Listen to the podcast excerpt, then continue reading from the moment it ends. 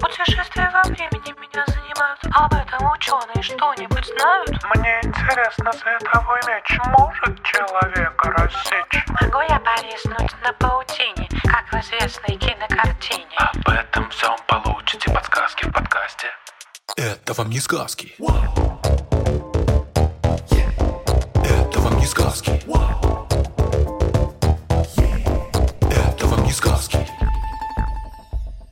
Привет. Привет. Это подкаст «Это вам не сказки». Я Тата Зарубина. И я Степа Клетейский.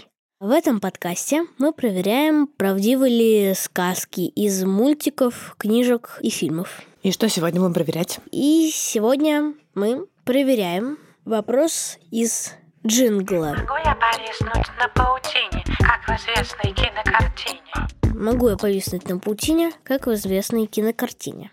Вы уже очень много раз требовали, чтобы мы наконец-то обещание исполнили и записали этот выпуск. Ну вот, получайте. А что за кинокартина-то? Э, Кинокартина называется «Человек-паук». А, В общем, главный герой Питер Паркер в старших классах, в общем, он учится, и его класс повели на экскурсию в какую-то биологическую лабораторию. Там они стали все рассматривать, и вот, э, наконец-таки, они подошли к паукам. Над этими пауками ставили эксперимент. Ну, не над ними, а на- над их ДНК. такую скорость реакции и прохождения нервных импульсов, что некоторые ученые считают это чуть ли не даром предвидения. И вот э, сказали, вот это 14 э, усовершенствованных пауков.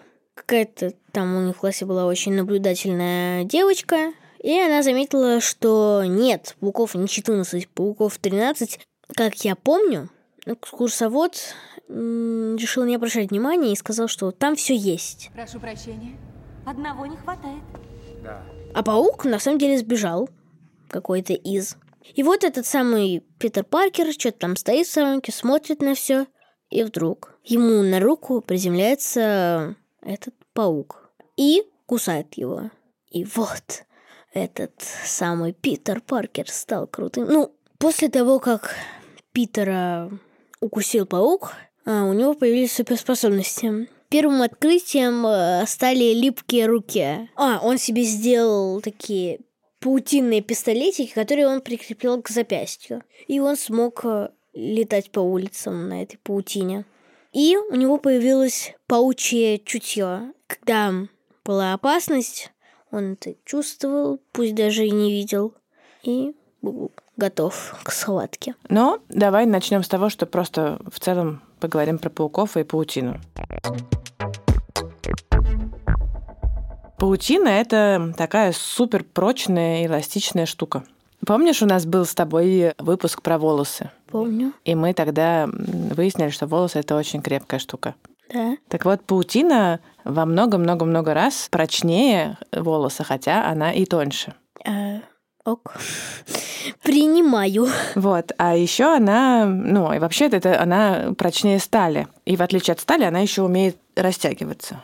И обычно паутина, она очень тонкая, и ее толщина это примерно тысячные доли миллиметра. Но вот если бы паутина была бы, имела бы диаметр в миллиметр, ты можешь себе представить, что такое миллиметр? Это пятая часть тетрадной клеточки. Да. Вот такая паутина могла бы выдержать килограмм 200. 200 килограмм? Да, то есть это примерно, это, наверное, штук 5, Степ, да? Но это все-таки необычная паутина, это много-много-много-много паутинок. Хотя это все равно очень тоненькая ниточка. То есть, э, вот ты сказала, 5 меня можно, может выдержать э, паутинина, сплетенная из паутинок. Да, и у Человека-паука тоже была такая довольно толстая. Да, значит, он мог летать на ней. Да, такой толстый, как была у Человека-паука, я думаю, легко. Но это не единственное удивительное свойство паутины. Еще паутину можно сколько угодно раз перекручивать. Если ты будешь перекручивать обычную веревку, то она либо порвется, либо закрутится, а паутину можно крутить так сколько угодно, и ничего с ней не случится. А еще паутина не промокает. Она имеет еще такое специальное свойство, что отталкивает от себя воду. Поэтому ты, может быть, иногда видел, как на паучьей сети после дождя собираются капельки. В фильмах видел. Ну вот, это потому, что паутина не впитывает в себя воду, а отталкивает как бы ее. Все, ты, наверное, знаешь, зачем пауки делают паутину. Ну, чтобы охотиться на всяких комариков и мушек. Да, в первую очередь, конечно, пауки плетут из паутины свои ловчие сети, потому что почти все-все-все пауки хищники. Степа, ты знаешь, как, собственно говоря, пауки производят паутину? Не знаю. У них в брюшке есть огромное количество паутинных желез. И эти паутинные железы производят разную паутину. И в паутинных железах паутина, в этот момент это еще, наверное, не паутина, а просто белок, из которого потом будет сделана паутина, находится в жидком виде. И оттуда она поступает в такие специальные выросты на брюшке у пауков. Их обычно 6 штук. Называются они паутинные бородавки. Ты не любишь пауков, что ли? Я не люблю бородавки. Ну, это на самом деле не бородавки, это просто так называют. А, ну тогда ок. Пауков-то я люблю. Мне тоже кажется, они довольно симпатичные создания. Однажды вот ко мне в парту забрался паук. Когда он выполз, э, он куда-то пошел, мы всем классом его подбадривали. К тебе в парту забрался паук? Ну, да. Ничего себе. Мы всем классом мы подбадривали, что давай, паук, беги. И он выжил? Конечно, выжил. Обратно забрался. К тебе в парту? Да, Так до сих пор там и живет? наверное. Надеюсь на это. Ну вот, и когда паутина выходит из паутинных бородавок, она контактирует с воздухом и застывает, превращаясь как раз в те самые тоненькие нити. Уже потом паук э, сплетает совсем тоненькие нити в что-то более толстое, и уже из этой сплетенной нити строит ловчую сеть. Кстати, такие нити умеют делать не только пауки, еще и некоторые насекомые, например, э, тутовый шелкопряд. И из его нитей мы как раз иногда носим одежду. Но они не такие, не обладают такими волшебными свойствами, как паутина пауков. Понятно. Пауки вообще-то очень ценят свою паутину, и если оказывается, что какая-то нить им уже не нужна в использовании, они иногда ее съедают, чтобы использовать эти вещества, из которых она состоит повторно. Пауки вообще-то удивительные строители. В общем, у них потрясающее инженерное чутье. Их паутина состоит из э, разных нитей. Ее внешние края и некоторые нити, которые ее пересекают, они самые прочные и толстые. Это как будто бы рама такая, каркас паутинный. После того, как они сделали раму, они сначала строят временную спираль, по которой они ползут, чтобы сделать постоянную липкую спираль. Временную спираль они потом как раз съедают, а эта ловчая спираль – это то, как раз к чему обычно прилипают насекомые. Эту спираль паук покрывает липким веществом, которое э, он накладывает такие отдельные липкие капельки. Они как раз и нужны для того, чтобы прикреплять к себе жертву. Но иногда они выполняют еще другие функции. У некоторых пауков, например, они могут пахнуть как-нибудь довольно неприятно, так, чтобы привлекать к себе мух. Мухи, например, любят запах тухлого мяса. Вот э, как раз на этот паутинный запах они и летят. Потрясающе. То есть пауки реально очень крутые строители. Вот эти нитки даже у них состоят из разных материалов. Это, это я, я вообще раньше даже не представляю, что такое может быть. Еще они еще и пахнут по-разному. Ну, пахнут э, они не у всех, а как-то, у каких-то особенных. Но вот у этих особенных они даже пахнут. Это потрясающе. Так, вот смотри, так, Человек-паук, он научился стрелять паутиной. Пауки стреляют паутиной. Пауки вообще-то не стреляют паутиной, но они могут запускать ее на огромные расстояния. Например, несколько лет назад на Мадагаскаре нашли новый вид пауков, которые совсем крошечные, но они умеют э, плести совершенно невероятных размеров паутины, которые они строят над реками, ручьями и озерами. Эти пауки могут отправлять свою паутину на 25 метров. 25 метров. Этот выпуск для меня самый шокирующий. Да, они выпускают паутину и ждут, пока ее ветер подхватит и отнесет в нужном направлении. Там она зацепляется за какой-нибудь листик, дальше паук туда ползет и, и прикрепляет ее получше и начинает строить паутину. А, Она может быть действительно очень большой, больше двух метров э, в диаметре иногда, потому что пауки сами совсем крошечные. Другие пауки, которые живут в Северной Америке, они во время охоты при помощи паутины, наоборот, запускают сами себя в сторону жертвы, как на рогатке. Понятно. Самые крупные пауки, плетущие паутину, пауки нефилы, э, могут достигать размера 12 сантиметров. Это примерно как кулак. Их паутина очень прочная и толстая, и их сети могут быть диаметром примерно в метр. Так вот, рыбаки, которые живут рядом с этими пауками, собирают их сети, сворачивают в комок и кидают в воду. Таким образом, они ловят рыбу. Неплохо. Мне кажется, очень изобретательно. А, Но не всегда э, пауки используют паутину для ловли добычи. А, Мне кажется, ты можешь э, сделать несколько догадок. Так, мы уже знаем, что пауки с помощью нее охотятся и иногда едят ее. Для чего она еще может пригодиться? Для защиты, может быть? Вряд ли. Понятия, честно говоря, не имею, для чего она может еще пригодиться. Ну смотри, вообще-то э, из паутины пауки строят коконы, в которых развиваются яйца. Эти коконы паучья самка либо носит с собой, либо где-нибудь прячет в каком- каком-нибудь укромном месте. Кроме того, если ты помнишь, когда мы разговаривали про разные способы полета, героями этого выпуска в том числе были пауки, которые умеют что делать? Они делают парашютики, на них летают. Точно.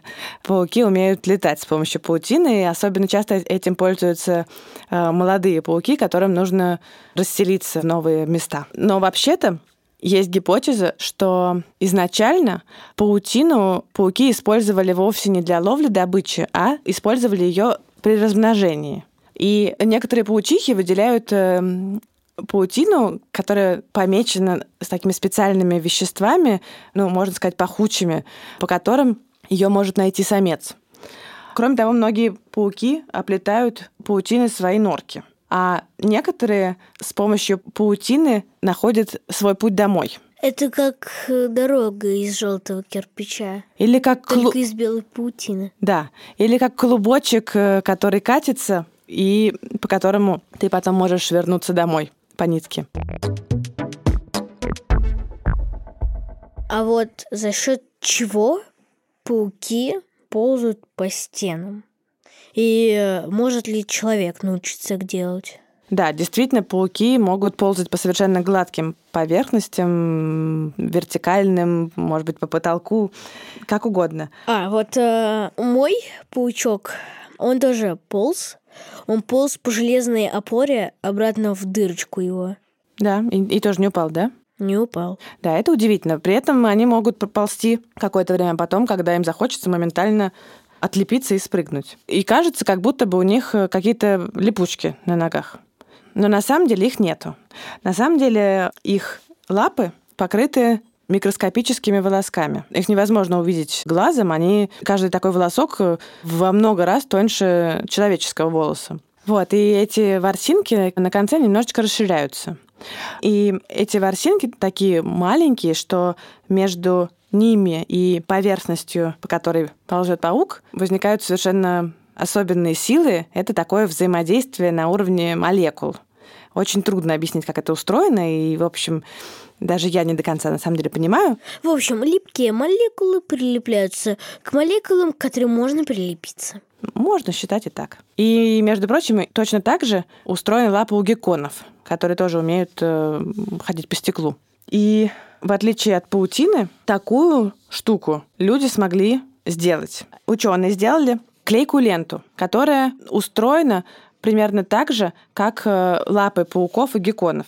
Если ее приклеить на руку, то человек сможет действительно очень прочно прилепиться к потолку и ходить по потолку. А вообще про то, как биология помогает инженерам, можно послушать в курсе Антона Захарова, который называется «Приключения биологии в Древнем Египте, космосе и нашей голове» в «Гусь-гусе». Попробую послушать. Давай. Хорошо, с тем, как э, пауки ползают по стенам, мы разобрались. Теперь, наверное, нужно переходить к знаменитому паучьему чутью. Этот самый э, Питер Паркер, он научился чувствовать присутствие опасности. Это он как раз называл паучьим чутьем или чутьем паучка. И еще с появлением Паучьего чутья он стал гораздо лучше слышать. До недавних пор паучье чутье считалось совершенной выдумкой. До недавних пор Да, потому что считается, что пауки очень плохо слышат. У них нету э, органов слуха, как мы представляем себе. Ушей у них нет. И поэтому считалось, что пауки могут слышать только что-то совсем-совсем близкое. У них тело покрыто чувствительными волосками. И если что-то к ним приближается, они вот могут улавливать вибрацию при помощи этих волосков, но на маленьком расстоянии. Но недавно ученые работали с пауками-скакунами и изучали что-то у них совсем другое, и случайно выяснили, что эти пауки умеют слышать на гораздо больших расстояниях, чем вообще раньше подозревали про пауков. Делают они это с помощью тех же самых чувствительных волосков, просто они оказались гораздо более чувствительными, чем считалось раньше. Причем Интересно, что слух этих пауков-скакунов настроен на особый звук, который напоминает жужжание осы. И ученые предположили, что таким образом пауки стараются защитить себя от ос, которые откладывают в них яйца. Так что своего рода паучье чутье у них действительно есть. Ну хорошо, Тат. И это, наверное, последний вопрос. Может ли паук в реальности наделить человека суперсилами? Ну, в реальности нет. Даже если это какой-то особенный радиоактивный паук, как э, в случае Питера Паркера, вряд ли он э, как-нибудь сильно изменит всего человека. Если это что-то действительно какая-то радиоактивная штука, то он может э, подарить какие-нибудь неприятные болезни, но не, Приятный суперспасе... но, не суп- но не суперспособности. Степа, а ты боишься пауков? Нет, в принципе. Ну и правильно. Нечего их бояться, потому что пауки хоть и кусают своих жертв ядом, для человека они э, практически не опасны. Практически Есть некоторые пауки опасные для человека, но у нас они не живут. И главное, что пауки сами на людей не нападают. Они только... Мы же не можем быть их э, потенциальными жертвами. Они нападают на людей только для самозащиты. Если ты, например, случайно наступил на какого-нибудь ядовитого паука, то, возможно, он тебя и укусит. то тебе конец. Вообще-то, несмотря на свою дурную славу, пауки по статистике становятся причиной смерти человека очень редко. Вот. И ядовитых, действительно опасных для человека пауков на самом деле не так много. Среди них, например, вот австралийский паук Атракс. Он действительно может э, укусить так, что человек э, может погибнуть. Как правило, у пауков э, их яд действует на нервную систему. И работает он так, что нарушается сокращение мышц, и человек из-за этого не может дышать, и у него останавливается сердце. Так чаще всего бывает. Но практически всегда, если успеть вовремя, то можно дать противоядие и спасти человека. Ну, также и на юге России живет каракурт. Россия? На юге России, да, живет каракурт. В Подмосковье ты его не встретишь. Но вот каракурт кусается больно. И у человека, которого укусил каракурт, иногда ну, у него может болеть не только место укуса, но и все тело, и иногда такие же ощущения, как при отравлении наступают. Но от э, укуса каракурта тоже есть противоядие. Главное вовремя добраться до медицинской помощи. А, хорошо, Тат, а насчет тарантулы что ты можешь сказать? Я скажу, что тарантула тоже можно особенно не бояться. Он, конечно, кусается, и лучше, когда, если ты вдруг спишь в палатке в степи, как следует ее закрыть. Но вообще-то он э, не очень опасный паук и тоже первым на тебя нападать не будет. Хотя может заползти, и ты, если его случайно его задеть, то он может укусить. И укус его неприятный, но не опасный. Слава богу. Потому что тарантулы это были пауки, которых я больше всего боялся. Теперь ты будешь спать спокойно. Ну все, давай на этом заканчивать. Спасибо всем, кто нас слушал. Да. И спасибо нашему редактору Асе Тереховой, звукорежиссеру Диме Гутничеву, Композитору Михаилу Соробьянову, расшифровщику Кириллу Гликману и фактчекеру Михаилу Трунину. До встречи, пока. Всем пока.